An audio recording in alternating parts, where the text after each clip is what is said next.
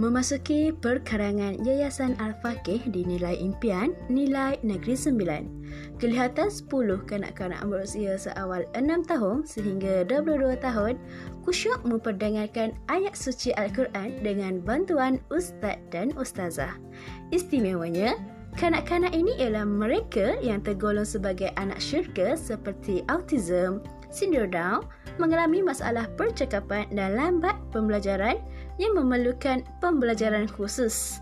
Namun, di sebalik kelemahan mereka, jelas kesungguhan untuk mempelajari Al-Quran dan mereka mampu melakukannya apabila ada di antaranya dapat membaca kitab suci dengan lancar. Mempunyai zuriat yang sempurna dan sihat adalah impian setiap pasangan suami isteri. Namun, apabila mempunyai anak yang mengalami sindrom Down, ianya mungkin memberi tamparan yang hebat untuk ibu bapa. Menurut Fatimah Azman iaitu pegawai perubatan pisat jinan manusia, mereka yang mempunyai anak sindrom berkemungkinan mempunyai keupayaan kognitif lebih rendah berbanding purata biasa.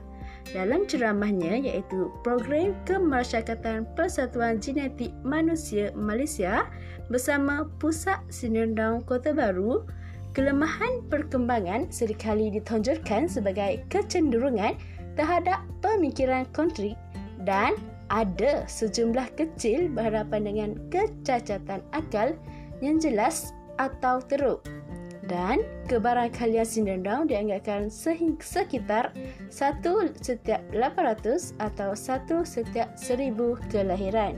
Sindrom Down adalah kelainan yang terjadi kerana kromosom dalam tubuh manusia mengalami keabnormalan dan merupakan satu ketidaknormalan bakar dan pengumpulan ciri-ciri istimewa yang terdapat dalam kanak-kanak yang mempunyai tiga kromosom 21 juga dikenali sebagai trisomi 21 atau mongolism.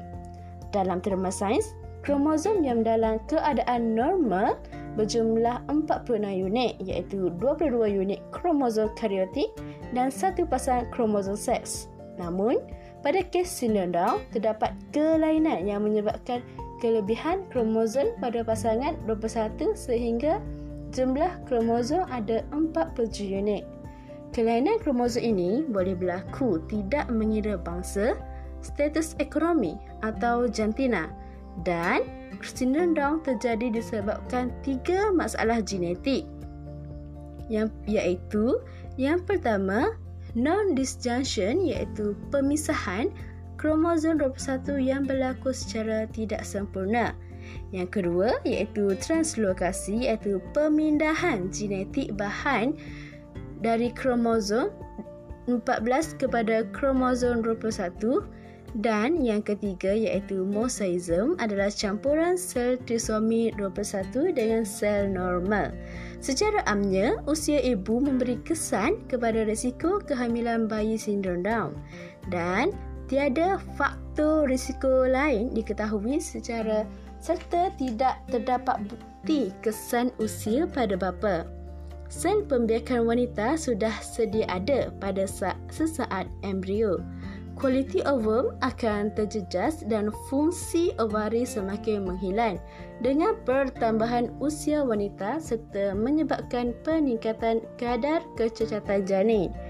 Jadi, pemeriksaan sebelum hamil harus dilakukan secara konsisten dan orang ramai juga dinasihatkan supaya membuat diagnosa sindrom Down demi mencegah kelahiran bayi sindrom Down. Sekian sahaja daripada saya. Assalamualaikum warahmatullahi wabarakatuh.